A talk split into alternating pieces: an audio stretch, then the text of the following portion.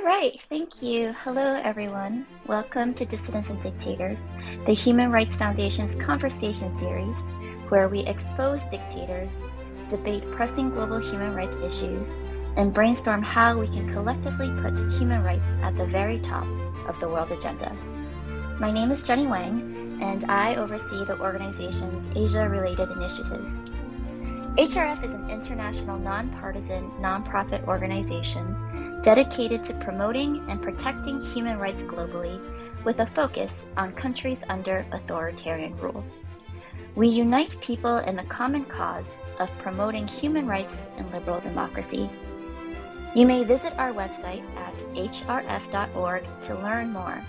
Please also make sure to follow us here on Twitter for more conversations like this one today. Previous guests include human rights and anti corruption activist Bill Browder, Russian democracy activist Vladimir Kara-Murza, and many more.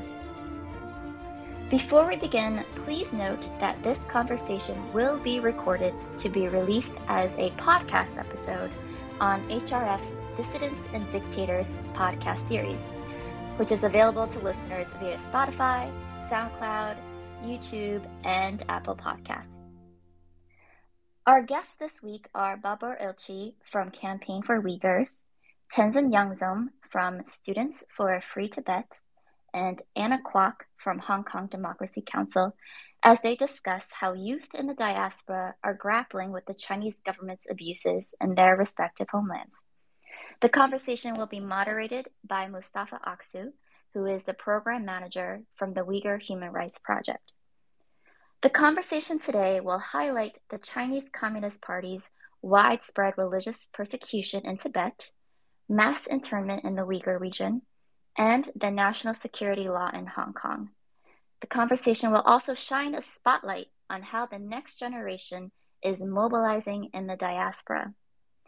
Before we kick off, please note that we will have a Q&A session at the end of the moderated conversation. So if you are tuning in and you have any questions, please directly DM me here at hrf underscore cn. With that all said, thank you so much for joining us, Babur, Tenzin, Anna, and Mustafa. It's a pleasure to have you here with us today.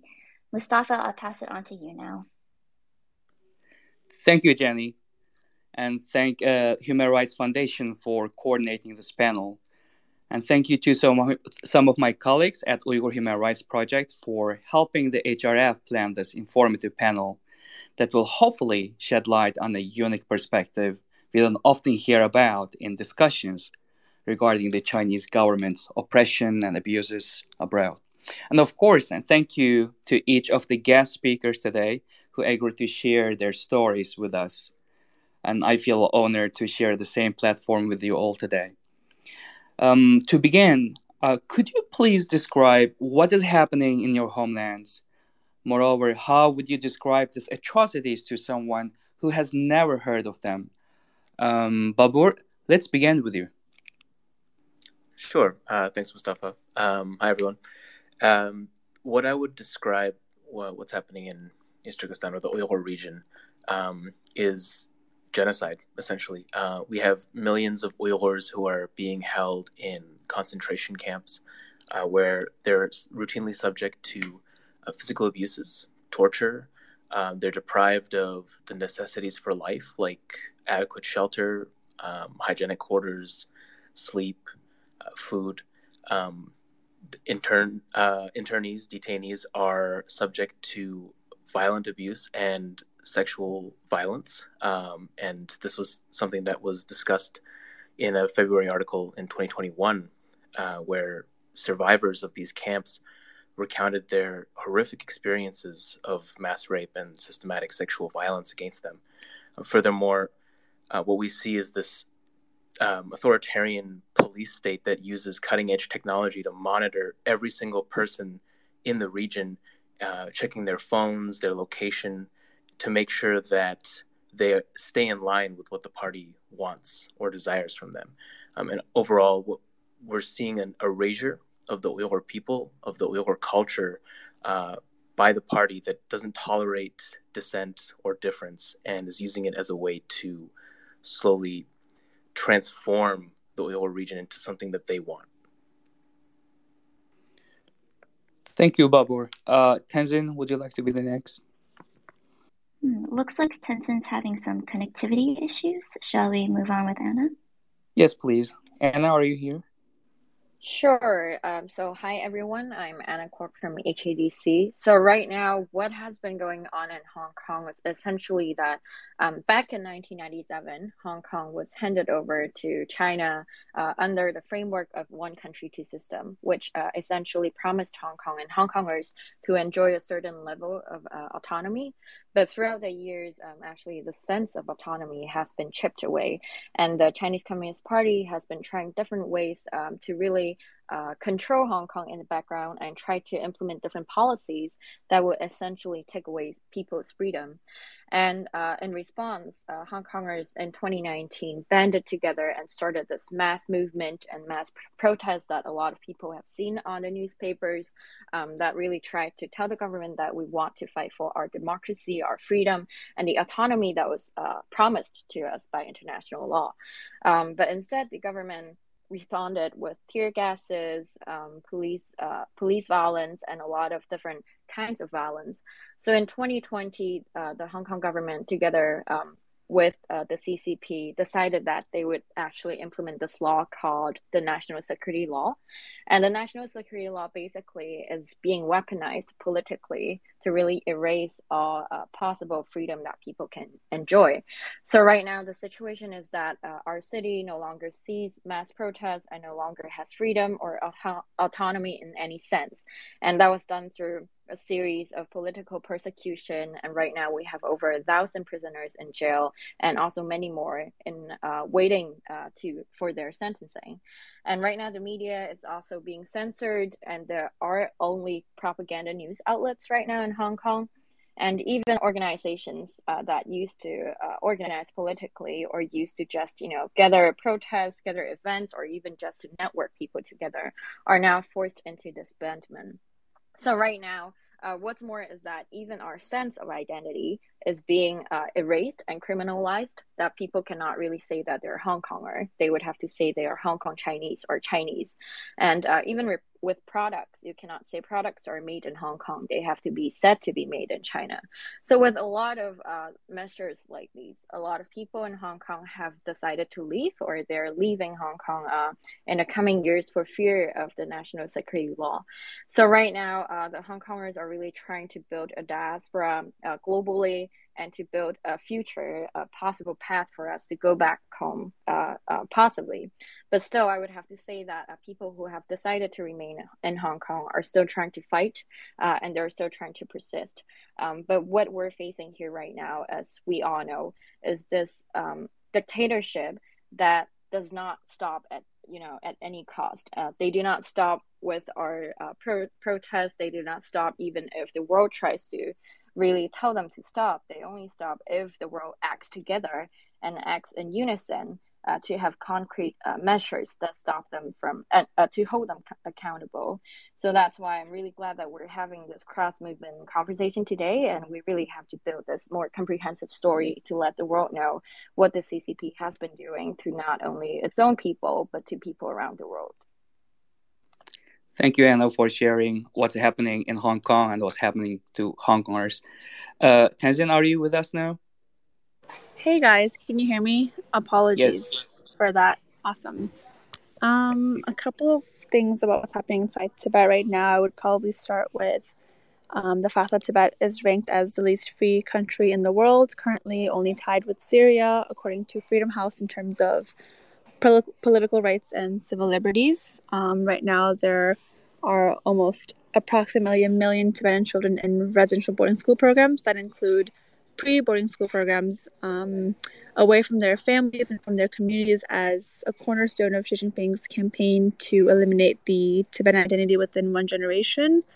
Um, and also, monasteries and cultural sites are constantly being demolished by the CCP. And I think many of you guys know this here you know, it's a crime to hold something like a Tibetan flag or to even say phrases like free Tibet or even to even simply send, you know, non political things like sending money to families or relatives abroad. We've seen Tibetans inside Tibet being punished for that. So there's currently absolutely pretty much no freedom inside Tibet today. Thank you, dear guest speakers. Um, discussing such personal and heavy matters with people who are completely unaware of them is a common experience as a member of the diaspora community. So, could you please describe the intersections of your identity as a Uyghur, Tibetan, or Hong Konger, and your identity as a young person in America attending American schools or working in US based organizations, etc.? So, how have these identities meshed or clashed in your experience?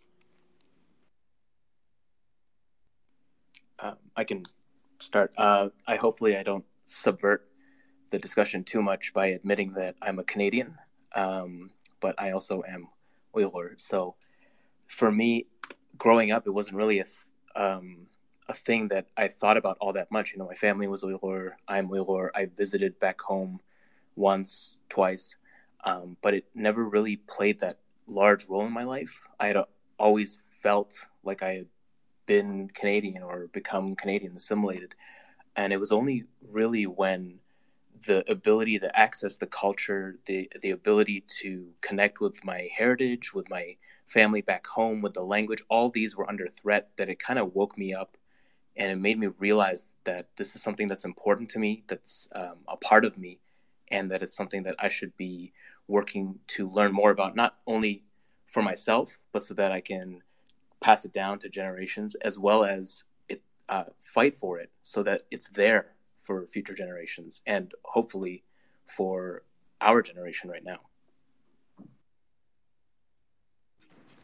Yeah, I can share a little bit um, as well. Um, I, growing as someone who identifies as a Tibetan American, I would say I've always grown up a little bit conflicted about my dual identity because um, I would attend public schools in the Massachusetts like state um, systems I always think I felt a bit Americanized in that sense, always trying to immerse myself and blend in and integrate my life as a way of like preservation and survival instinct. Um, so I often felt like I was very American throughout the weekdays and then a little bit more Tibetan on the weekends because I would attend like Tibetan Sunday schools and then like perhaps some Tibetan get togethers and functions on the weekends. Um, so I felt it like I struggled a bit in trying to juggle my different identities and like wearing different hats depending on who I was with and like um, what I was doing in that day. But I, since I got involved in the Tibetan freedom movement, I was definitely able to bring those identities together in a very cohesive way.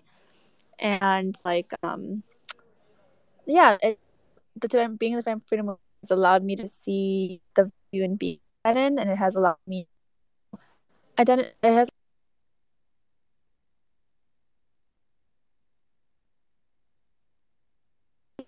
least my identity that sense.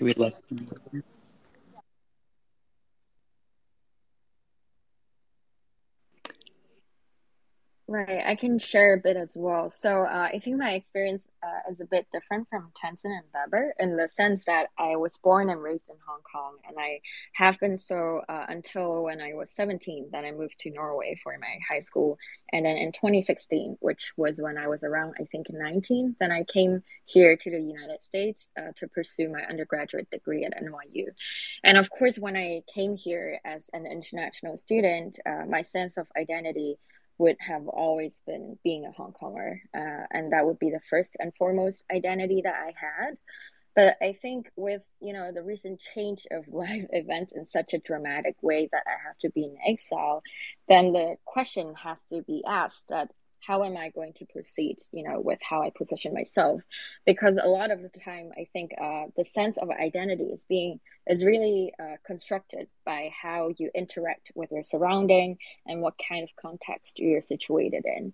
So right now, if I'm no longer uh, physically in Hong Kong in the geographical Hong Kong, how can I sustain or how can I grow my sense of being a Hong Konger, right?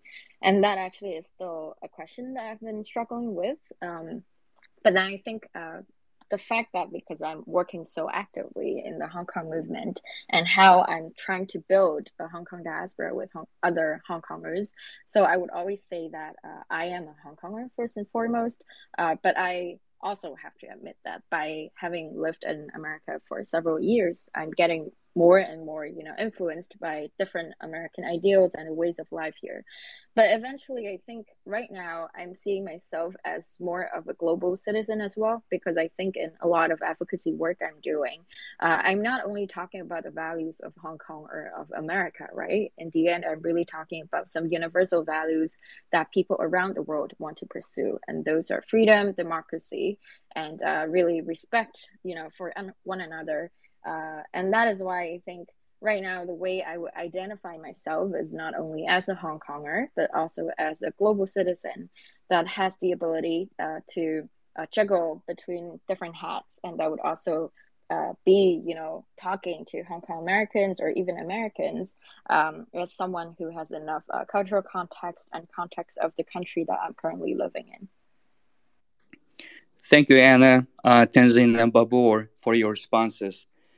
To follow up, uh, how has your experience as a secondary survivor affected your idea of a community?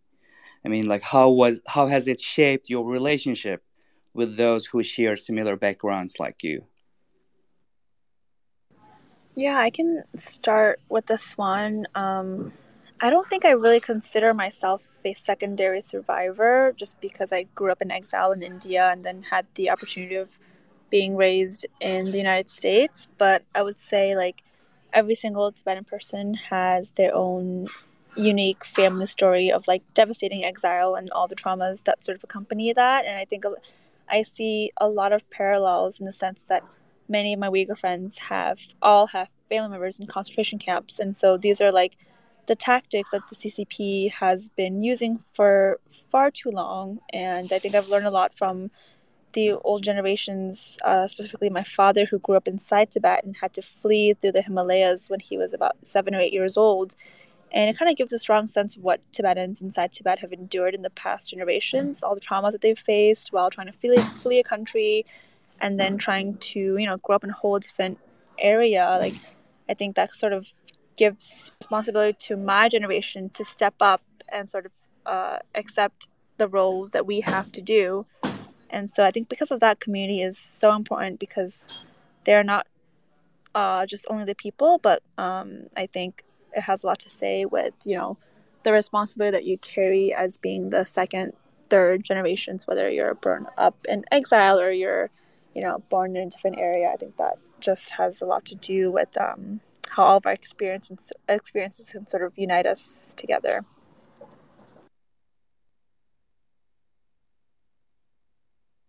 Right. I can also uh, share a bit about my views. Is that uh, so? Also, I think I don't consider myself as a secondary survivor because I'm freshly, you know, in exile, and I think being in exile has changed my way of uh, viewing the community in the sense that uh, back then I think community was a rather geographically grounded concept that has to be, uh, you know, the location has to be proximate. It will be about people who live in the same city. But right now, since so many of us have to go into exile and we have to be scattered around the world, um, but then we continue to try to organize our diaspora uh, using, you know, uh, virtual platforms and using a lot of messaging uh, uh platforms. And so the community, the sense of community, really have expanded to this, um, to this, I think, uh, form that you don't have to be physically together, but still you can have uh, the unseen way of connecting to each other.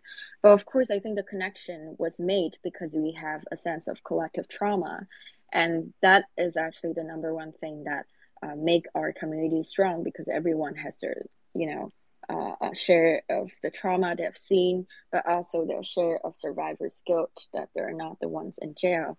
And so I think right now, the way I think about community, it's that I want to build a community that recognizes these uh, trauma and these mental wounds that I really want people to try to heal them together instead of doing it separately. Um, but yeah, I think it's um, it's weird that we have to be you know outside of Hong Kong, but then we're still maintaining a community of Hong Kong. But I think that's uh, what we have to be doing uh, if we want to fight against the CCP in the long run. Thank you. What about you, Babur? Uh, yeah, I mean, for me, it, this what's happening today to Uyghurs, this genocide, has kind of opened my eyes to the the broader community. Um, for me, we always had a really small Uyghur community where I lived, and um, that kind of made it hard to see a, a, range of Uyghurs or meet people that I would connect with how I would normally. And so, with this happening, I reached out a little more, and I found that the diaspora is online and, and so connected and friendly, and it's a it's a virtual community that brings Uyghurs together uh, as a whole, and it's been really great to see that and experience that. Um, and I don't know if secondary survivors something that necessarily applies here, but it certainly has made me reflect on what the Uyghur that community is to me, and it's shown me that there's more ways than one to access a community of your culture and your people, uh, and to be a part of it and be involved. Thank you, thank you for sharing. Um, so while you are involved in fighting for human rights against oppression abroad, and other American youth are involved in fighting for different causes. Like currently, the youth play an increasingly important role in the sphere of the American politics. So, how has your perspective? Um, again, uh, I was not going to use the word secondary survivor, but probably I have to again. Um, how has your perspective as a secondary survivor or being person in exile shaped your perspective on American politics?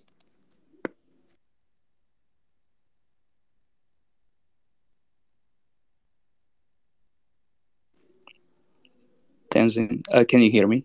Yeah, I can. Yeah, I can definitely start. I think this question is really interesting. Um, I would say it has definitely widened my perspective of American politics, and I think the greater understanding of colonization. Um, like me and SFT, we've been working a lot recently with Indigenous activists, and it's opened up a whole can of, you know, really complex um, conversations and identities. And I think the best way to show solidarity is to constantly decolonize our work, whether it's, you know, decolonize Tibet, but also just not even in just China movement, but everywhere that we are doing our work. And so while I when I interact with the US politics, I definitely always try to do it through the lens of colonial legacy and, and consideration for these indigenous folks. Because I think many Tibetans, uh, Tibetans are indigenous to Tibet. So I think that's also a really important conversation to have.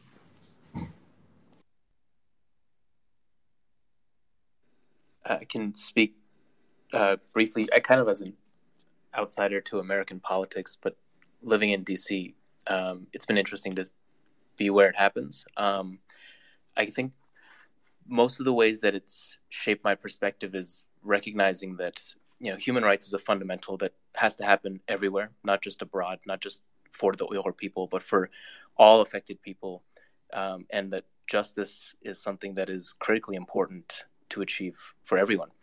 Um, and I think the other aspect of that is that our world has become so increasingly complex and interconnected that things here can have unintentionally negative effects um, elsewhere. And I think the issue of forced labor is a pretty good example of that, where um, solar panels that were being manufactured were being manufactured with forced labor. And we need to address both issues. We can't build climate justice on the backs of slave labor, um, but at the same time, we can't forsake, um, you know, climate justice overall. We need to create ways so that justice, equity, and human rights are preserved and maintained and advanced for all people. Yeah, I think uh, both uh, and Babur brought up really good points about how, you know, our uh, individual, our movement and our position as uh, exiles really informed how we understand American politics. But one other thing that I wanted to bring up is that I think it's interesting to see how there seems to be this tension between the younger and the older generation no matter which community or which um, you know country that we're really at because in hong kong i felt the same thing that youth have been trying so hard to fight to be heard and to be respected and really they have been trying to let uh, people who are in power to understand that um, youths or you know the younger generation is really the ones who should have a say in the future because the future belongs to them. And I think that is such an interesting power structure that uh, everywhere, a, a lot of places around the world uh, have adopted. And so the definition of age also uh, usually implies, you know, different policy priorities, but as well as uh, the methods that people try to mobilize people. Because I feel like uh, in our younger generation across the world, we often try to use a more horizontal approach uh, to mobilize people, mobilize, um, to organize protests, and to get people to support the same cause. And I think uh, it has been interesting, and I think it has been you know eye opening for me to see how American youths are also trying to adopt different methods. And in fact, actually, when I first um, started talking about you know how Hong Kongers uh, organize our movements based off internet and uh, how to do it horizontally, uh, I remember some uh, activists in the U.S. also share how they have been learning from different movements, including from Hong Kong's movement on how to organize. So I think you know there's a trend of having more and more international cooperation and learning from each other across uh, younger generations in the world. Thank you so much. Um, I have always wanted to ask you this question. I think today is a right opportunity to ask. So I wonder, was there a pivotal moment in your life that propelled you into advocacy work? Or would you say it was a gradual desire that developed over time? Uh, for example, in my case, uh, I was directly affected by the Chinese oppression and atrocities in my homeland. Like my close relatives, they were forcibly disappeared and sentenced to long years of prison or taken to these concentration camps and forced labor camps. So that was a moment uh, that I realized that I had to do something. I have to do something. I feel obligated. I feel guilty, and I feel like I have to help them. I feel this responsibility. So I would like to hear like what is your experience like?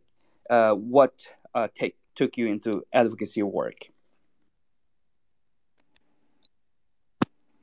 I can kind of relate to that experience, Mustafa. Um, I became more involved and learned more about it uh, because what had happened initially was we lost contact with my relatives abroad. And then we learned that my uncles had been detained for some period of time. And, and I was I could see the effect that this was having on my parents, my family, uh, the stress that it put on our community.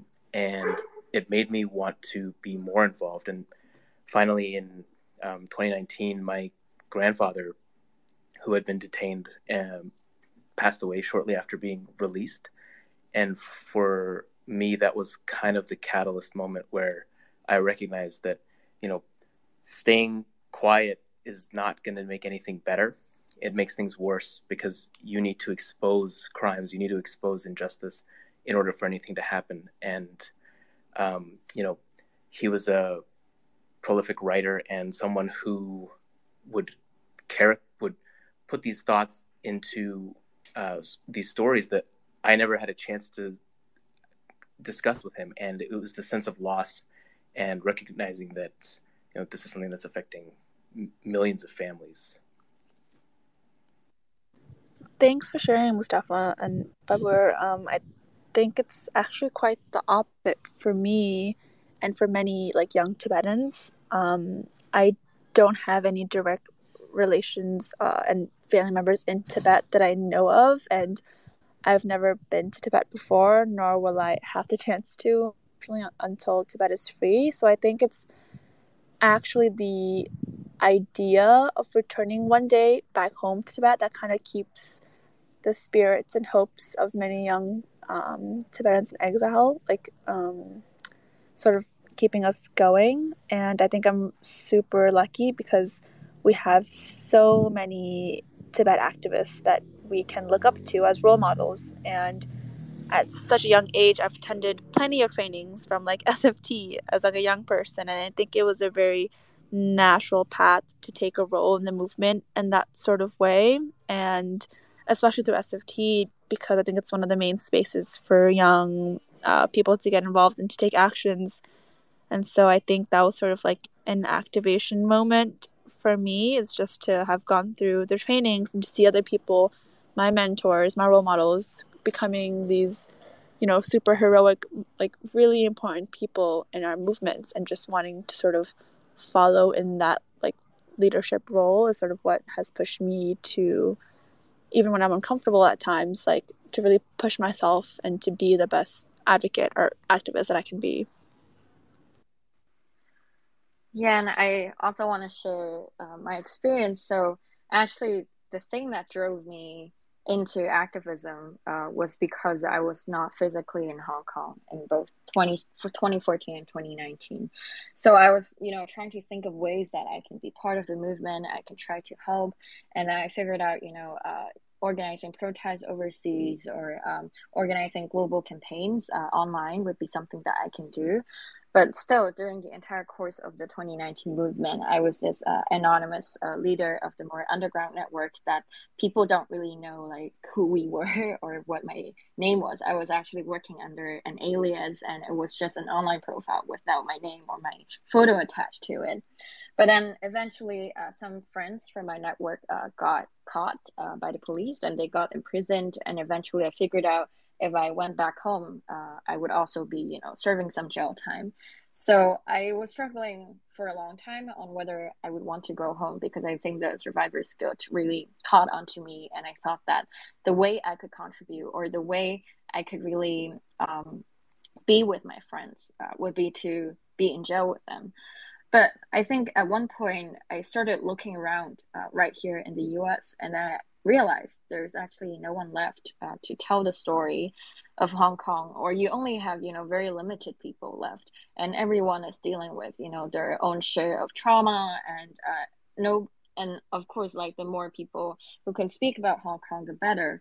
So eventually, I decided that I would uh, step up. And um, funny, the funny thing is that I was actually I used to be uh, working in the film industry, which is totally different from what I'm doing now. Um, but eventually, I decided that if I don't step up, eventually there will be less and less Hong Kongers willing to step up because of the fear, and because of yeah, because of the fear of arrest, and not many people would be willing to give up you know going the chance of going back to hong kong. Um, so i think that is really the pivotal moment for me is to realize and to acknowledge that there's not so many of us out here a lot of people who used to uh, devote their life to act, uh, activism or advocacy in hong kong are right now in jail. So it's really up to me and you know people who are outside to do more and take that extra step. And that's why i've decided you know to get into this line of work Thank you so much for sharing uh, your experience and your thoughts. I really hope that more and more uh, youth will join this advocacy team of uh, Uyghurs, Tibetans, and Hong Kongers. We really need that.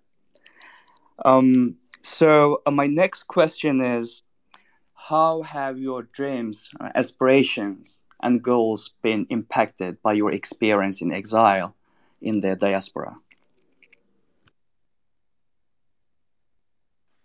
Yeah, uh, I can start with that because I think I mentioned it in my remarks just now. Was that um, you know before everything happened, uh, I used to work in the film industry and I aspired to be an artist, uh, but because I became the survivor, um, you know, different from people who are right now sitting in jail, I uh, chose to uh, take pursue this path of advocacy for Hong Kong and paving this possibility for everyone to go home.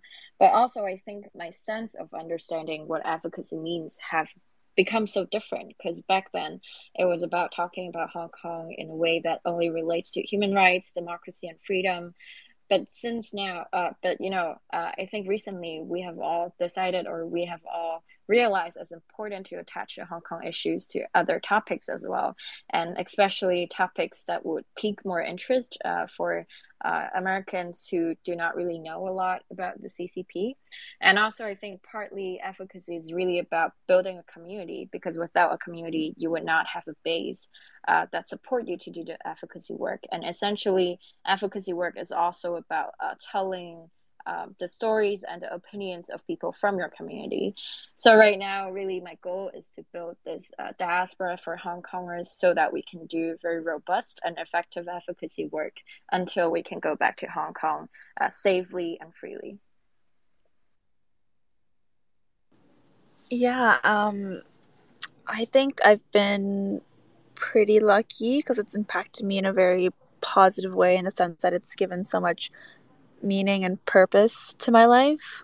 Um, that being said, I don't, I don't think every, you know, Tibetan, Uyghur, or Hong Konger should feel pressured to, to do to do this work. But now that I'm involved, I almost can't imagine like not spending my day to day life fighting for human rights, especially under like oppressive conditions, like being under a dictatorship. So personally, I'm super thankful to have the privilege and opportunity, especially as a Tibetan, because so many Tibetans um, have family members inside Tibet or have some sort of relationship, relationship inside Tibet that does not allow them to have a public facing role like that I have right now. And so it's definitely a privilege.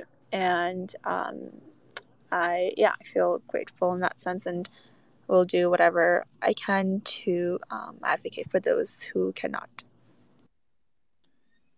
Yeah, it's um, it's been an interesting last two years where essentially I've jumped um, headfirst into the human rights advocacy sphere, uh, and you know I never expected to be doing stuff like this full time or to be um, an advocate for Uyghur people. So it's it's definitely been a change in direction from what I had normally been doing, which was just you know marketing and communication stuff. Um, and I wanted to be able to lend my skills towards uh, something that I thought was worthwhile and fulfilling. And so here I am. Thank you. Uh, so to follow that, as an advocate, um, what is the future project you wish to take on in the coming days? Any plans or you know any exciting news you would like to share? I can start. Um, I well, just I know Mustafa, Anna, and Babur and Jenny all pretty well, so it's really nice to even just be sharing the space and to do all the work together. I really do enjoy like all the solidarity work that we've been building towards in the last couple of years, and like No Beijing 2022 was such a great collaborative campaign that we're all able to work on, and I look forward to finding another campaign that everyone can sort of 110% get behind. Um, also, another campaign that I'm really excited about and like that has so much momentum is the Tibet Climate Crisis campaign. I think it, it's going to be able to bring together a massive pool of communities in a way that other issues don't really have as much capacity to do. So I'm eager to put Tibet on the map when it comes to the climate conversation, whether it's be it COP27 or and any climate discussion that folks are having, raising it not only as a climate justice issue, but as a colonization through the lens of colonization and through a human rights issue that every climate justice activist should care about because those two things are linked and I think people need to draw those connections.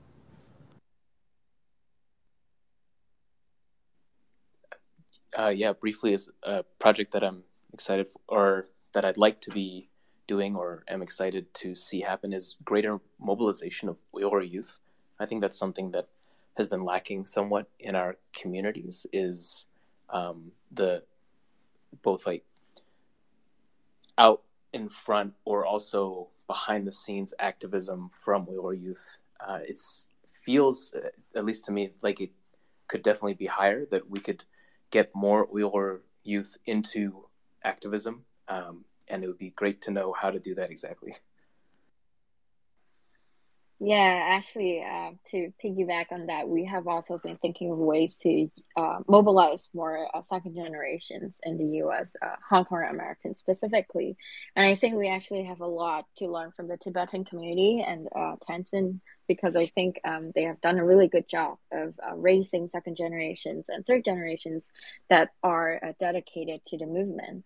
But um, so that's definitely one of the projects that we have been trying to do. And besides that, uh, we're also currently trying to um, get humanitarian pathways for Hong Kongers to come to the United States because as we are trying to um, help people to escape from political persecution in Hong Kong, we're also trying to build a more robust diaspora that would eventually, you know, have a uh, stronger voting power and uh, policy influence power in the U.S. that can inform the U.S. about how to best approach uh, the China issue.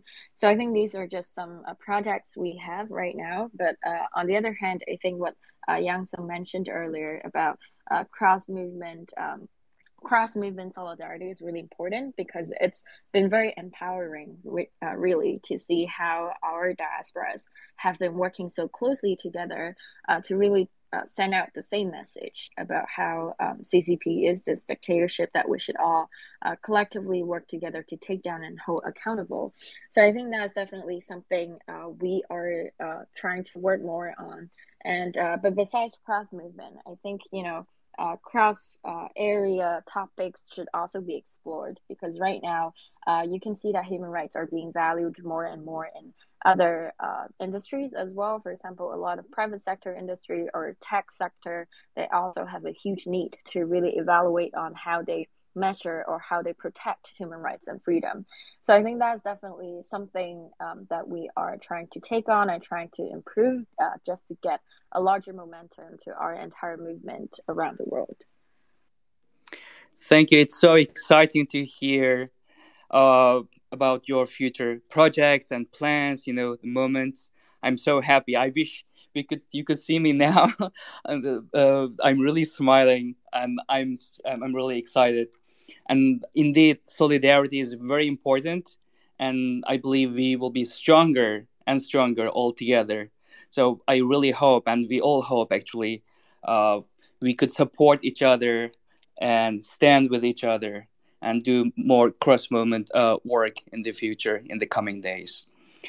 Um, so my last question is as a Uyghur, Tibetan, or Hong Konger, so what changes do you hope to make or see within your diaspora communities? Of course, we, we just mentioned about, you know, second generation, like how we could uh, mobilize them. But besides, what else? Uh, what do you want to see? What changes are you hoping to make?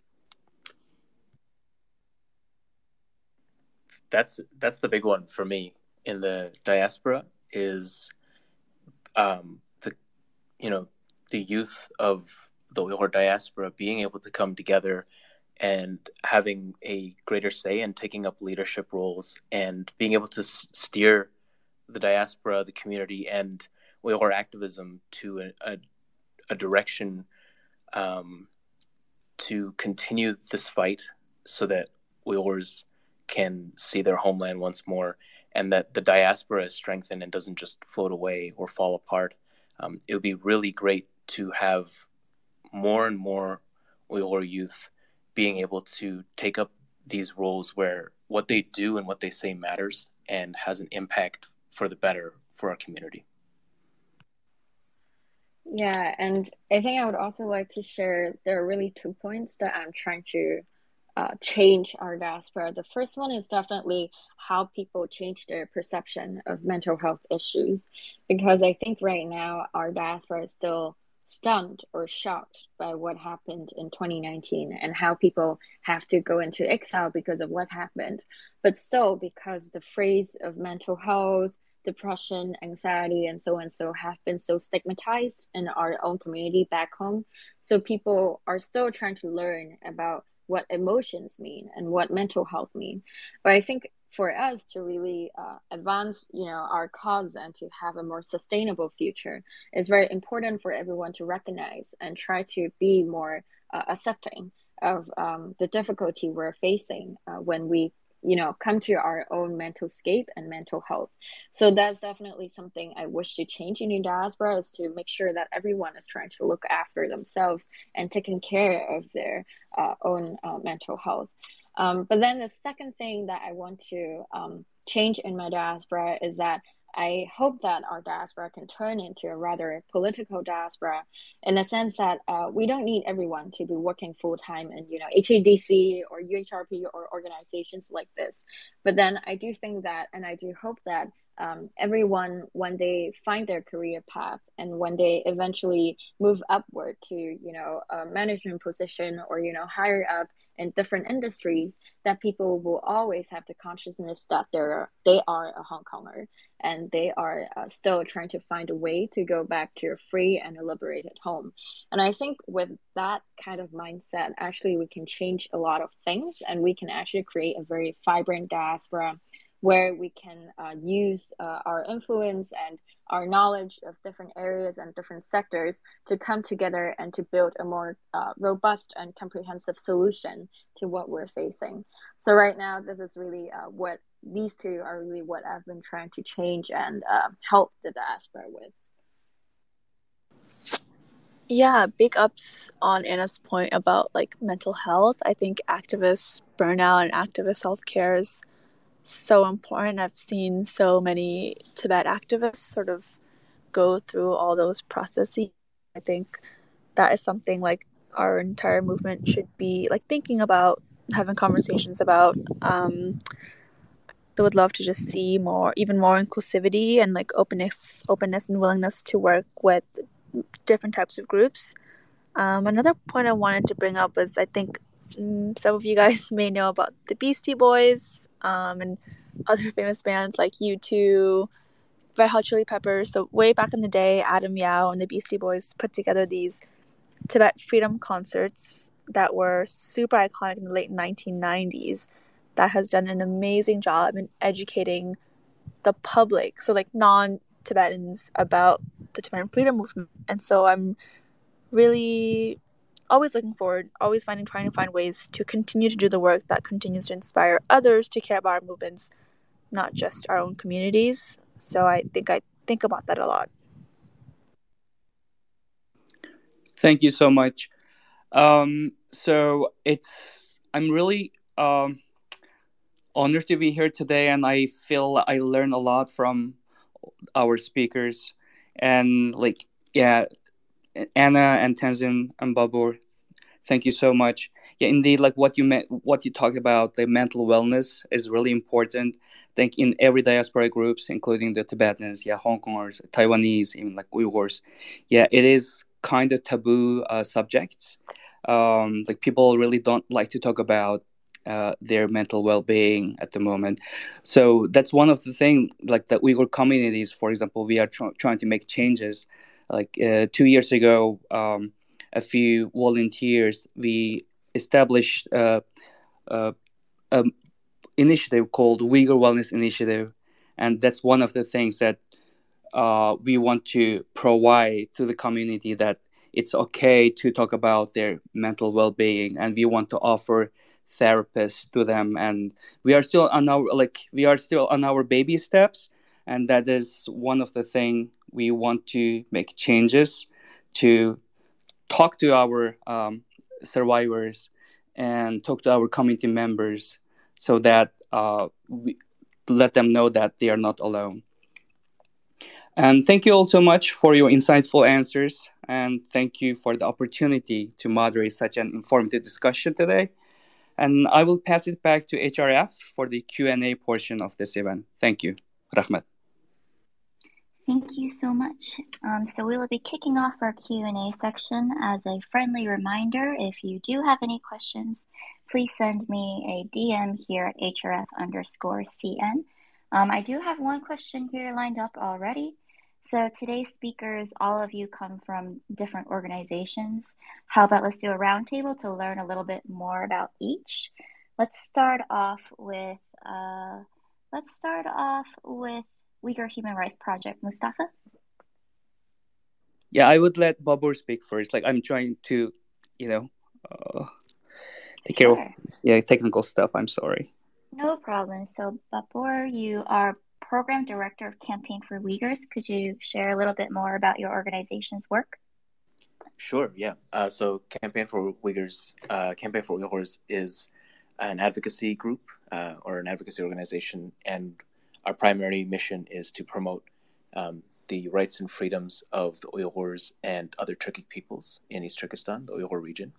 Uh, and so, since 2017, um, CFU has been involved in uh, campaigning uh, in promoting general awareness of the Uyghur genocide and the complexities around it, and advocating for Uyghur women in particular who, uh, who have faced some pretty significant, uh, have been the focus of some pretty significant atrocities and oppression by the CCP. Uh, and yeah, I mean, we work with different organizations like UHRP, UAA, WUC, and we also work with, uh, you know, cross movement groups uh, to make sure that the message is out, that human rights are protected, that the Uyghur genocide is known, and that uh, communities, governments, international organizations are taking action and uh, to, you know, we have a common threat, the CCP, which is attacking the well being, liberty, and health of all our peoples. And so uh, we do our best to work with organizations to tackle that issue. Thank you, Babur. Um, Anna, would you like to go next to share a few words about Hong Kong Democracy Council, HKDC? Sure. So, uh, Hong Kong Democracy Council is a 501c3 advocacy organization that was born out of uh, the 2019 movement of Hong Kong. And uh, of course, the main mission for us is to really advance uh, freedom, democracy, uh, for Hong Kongers and see if there are any ways that we can liberate Hong Kong from uh, the dictatorship and the very uh, heightened crackdown that is happening today. So essentially, we have three pillars of work that we, we have been uh, developing over the past year, and that will include firstly the advocacy pillar. For example, right now we have been working on uh, advancing humanitarian pathways and provide uh, and urging uh, the U.S. to provide humanitarian pathways for Hong Kongers. And on that, actually specifically, we have worked with UHRP uh, in the past uh, when uh, certain you know bills were introduced. And uh, we have also been working on sanctionings with other uh, Hong Kong uh, organizations such as Hong Kong Watch, Stand with Hong Kong, and CFHK. And uh, since last year, we've also started this uh, progressive uh, outreach campaign with SFT. Actually, that's how I met Yang Sum, to really try to gain a more wider spectrum of support for our common cause. And the second pillar of Hong Kong Democracy Council is the community pillar. And uh, for example, last year we have done two national screenings of uh, the documentary Re- Revolution of Our Times. This documentary is actually banned in Hong Kong, so people cannot really see it in movies back home. But then we tried to um, really get the story of Hong Kongers abroad to the US and bring it to different theaters uh, in the US. So in the end, we have, I think, around 24 uh, uh, local community groups that helped us organize 21 uh, uh, organized uh, different screenings around 21 cities uh, in the US. And that was uh, definitely a huge success. And that was an attempt uh, to keep our identity and culture alive. And besides that, actually, last month, we also organized a Hong Kong Summit, which HRF was also part of it, where we actually had more than 100 participants and um, also INGO representatives and also congressional office staffers to join the summit and um, they had a lot of chances to network uh, and to most importantly discuss uh, where our diaspora is headed to. So that was really an you know a very memorable event because it was the first time that we're really seeing each other since 2019 and that was both very moving very empowering and very uh, very effective uh, discussion for everyone in the diaspora. And last but not least, uh, our third pillar is the research and education pillar. And previously, we have actually um, published this re- research report on a political prisoner in Hong Kong and how the political persecution is done in Hong Kong to uh, scare a lot of people and uh, to spread white terror among the community. So we're going to try uh, publish more reports in the future because we want to keep uh, the Hong Kong topic alive in DC and also uh, in the general public. And also, right now, because of the political climate in Hong Kong, uh, you don't really see a lot of documentation anymore. And there's really not a lot of media uh, in Hong Kong that can provide fair and uh, true documentation that uh, we can believe and we can use to tell the world what is going on inside of Hong Kong. And that's why we are trying to take on the role to produce more reports and produce more written documentation uh, in order to inform uh, our work and really to tell the story of Hong Kongers. Thank you so much, Anna, and thank you so much, Babur, for sharing a bit about your organizations. Um, Mustafa, are you there? Yes, I am Great. here. Would you, perfect. Would you like to share a little bit about Uyghur Human Rights Project? Sure. Um, so, Uyghur Human Rights Project uh, promotes the rights of the Uyghurs and other Turkic Muslim peoples in East Turkestan, referred to the uh, by the Chinese government as the Xinjiang Uyghur Autonomous Region, um, through research-based advocacy. Uh, so we publish reports and analysis in English and Chinese. Our latest reports include transnational repression. Uh, uh, it, uh, it's been um, widely uh, uh, shared by other organizations as well. So I would recommend everyone goes to our website, like uhrp.org. All of our research work um, and reports are uh, there. So we released more than 80 reports and briefings, as well as more than 400 statements and press releases in the last couple of years. Um, we also our work has been featured in uh, many uh, outlets, news outlets, including New York Times, Wall Street Journal, CNN, BBC, and Al Jazeera, Washington Post, and other media outlets too. Um, so our reports uh, mostly about like, about defending Uyghurs' civil and political, social and cultural and economic rights according to the um, international human rights standards. Uh, we also some of our members, like staff and board uh, members, and they have testified um, before the parliament in the UK, in Canada, Australia, and here as well. Um, and we are also we've been also working a lot on the Uyghur forced labor issues uh, in the last three years, and we we contributed a lot to the uh, passage of the Uyghur uh, Uyghur uh, Forced Labor Prevention Act, and we are currently actively working on other uh, bills in the Congress, such as Uyghur Human Rights Protection Act, which is HR 1630 and S 1080, and also Uyghur Policy Act, HR 4785. Um, and we also been working uh, uh, with other groups like Campaign for Uyghurs, Uyghur American Association, and we've been also doing a lot of advocacy work, like raising awareness, such as in uh, in Indonesia and Malaysia, Turkey, and we have also translated some of our reports into Japanese and Turkish and Mandarin, Chinese, Bahasa, and Malaya, and many languages.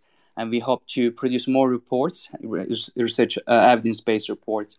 Um, and we look forward to working with other um, diaspora groups too. Thank you, Mustafa.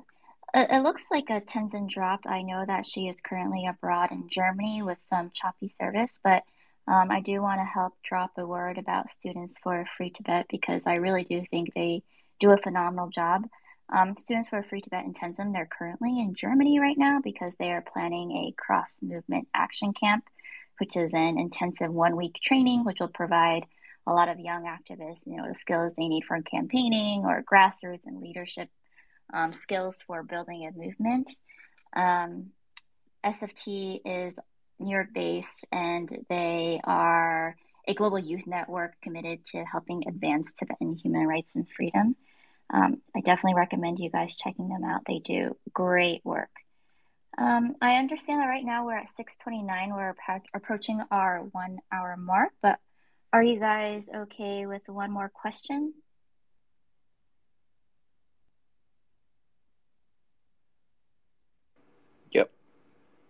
Great. So, sure. uh, great. So, a theme that came out across this conversation that was really strong is saying how important cross movement solidarity is and how we're all stronger together. Um, do you have any advice for youth in other movements on how to stand up against dictatorship? So, it could be the CCP, or it could be Russia, or it could be Cuba, it could be Egypt. Do you have any advice for them?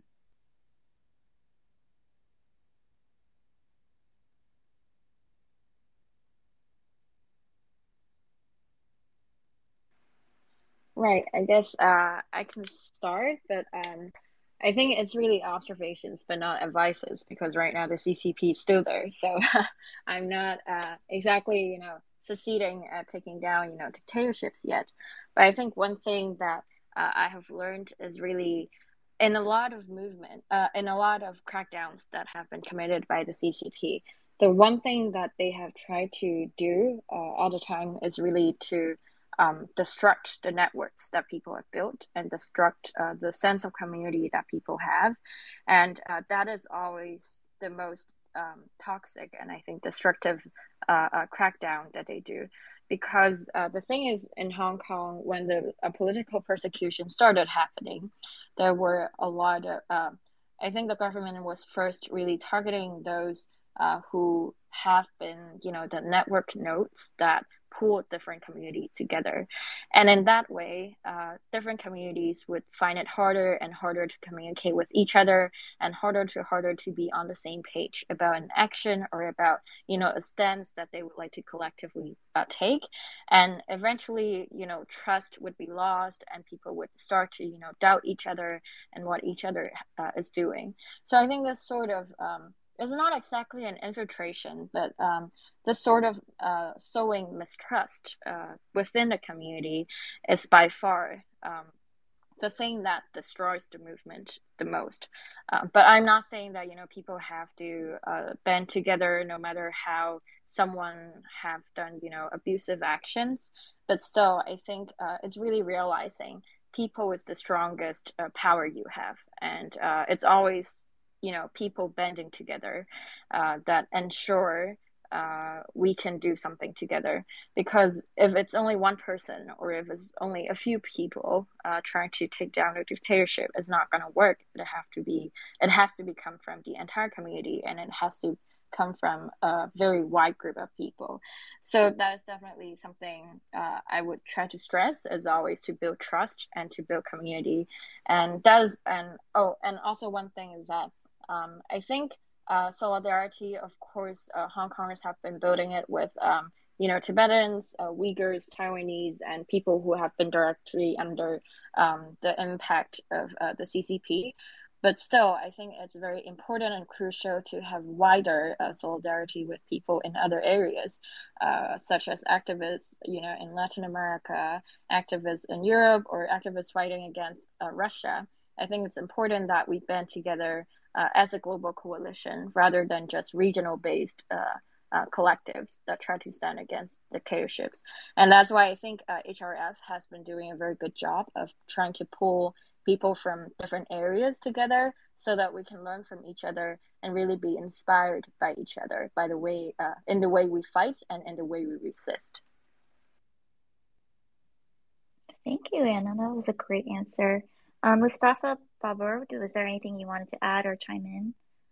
Um, not really, but I well, I think we are still like in the process of learning from each other, and uh, and also it is like the cross moment, like Tibetans and Hong Kongers and Uyghurs, uh, start to uh, uh, demonstrate together and work together in the recent in the very recent uh, years, and I in the past I think each organization has their own agenda or like each groups have uh, you know they um their movements were very different from each other but but I really ho- thank you um, uh, HRF for putting us all together today to create this platform to exchange our ideas and thoughts and I really look forward to working with other groups in the coming future. Well, thank you, Mustafa. Babur, was there anything you wanted to add on regarding that question? I think that um, Anna and Mustafa have said probably the best answers they could give. I have nothing more to add. Okay, thank you. Well, I guess before we wrap up today, um, all three of you, Mustafa, Babur, Anna, are there any other final call to actions or any final messages for all of us tuning in here today? Uh, if I can be a little shameless um, and say that if you want to keep uh, up with what Campaign for Uyghurs is doing, um, you can follow our Twitter account at C Uyghurs, um, the letter C and then Uyghurs. Um, that's where you'll find all the actions, our press releases, uh, what what we've been doing, and what we're going to get up to. And if you have five minutes after this, if you go to forcedlaborfashion.org, and labor is spelled with a U, um, and you can find a bunch of actions that you can take to lend your voice to thousands of people who are calling out brands that are complicit in Uyghur forced labor. Uh, and if you could do that, that would be great as well. And thank you again, uh, Human Rights Foundation, for hosting this Twitter space. Um, I'll also follow, you know, follow Robert's lead to uh, shamelessly self uh, plug our uh, organization.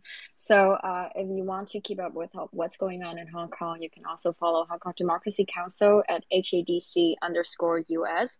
Uh, we try to uh, describe, you know, what's been going on and what's been developing in Hong Kong. And right now, it's been difficult to have international media cover a lot of developments on the ground just because um, there it's very difficult to do uh, journalism inside of Hong Kong right now with the censorship that's been going on.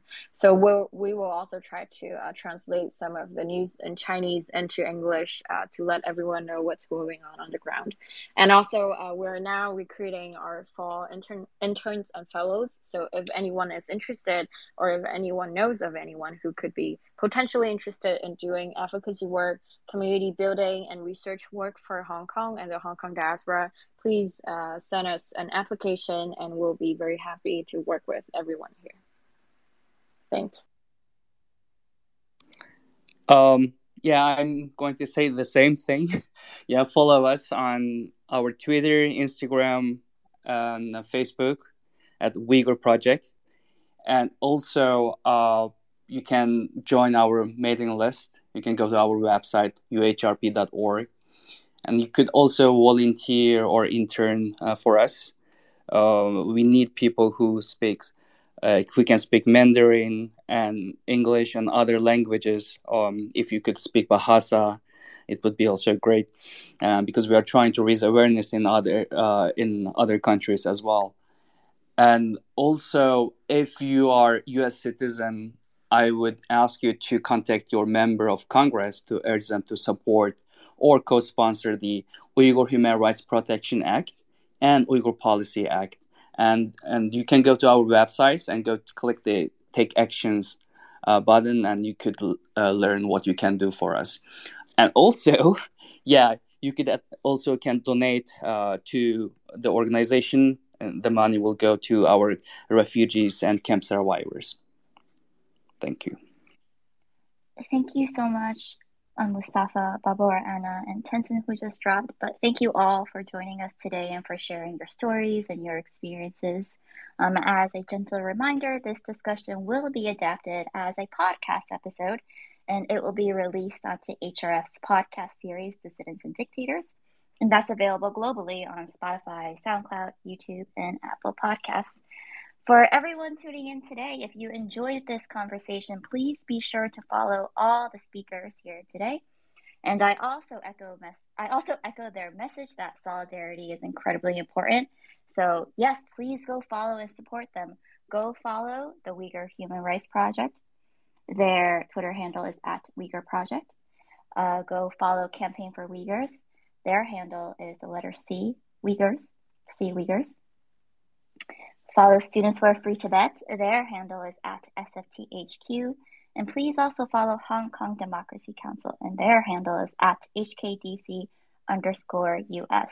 These organizations and these youth leaders are at the very forefront of pushing for a more peaceful, just, and free world, and we must support them. Once again, thank you all for joining. Be sure to tune in next time. Thank you. Thanks, everyone. Thank you. Thank you, everyone. Thank you.